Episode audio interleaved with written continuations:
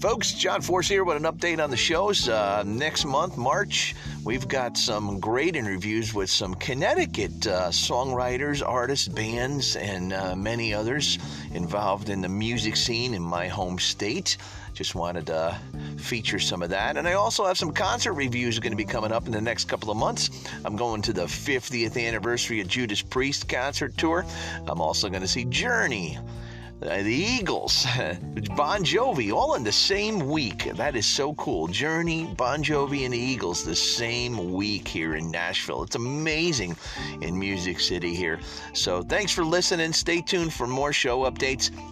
And if you want to sponsor the show, please check out the uh, link there uh, when you're listening to my shows. It's always appreciated. Have faith, have hope, and a lot of love in everything you do every single day. Thank you.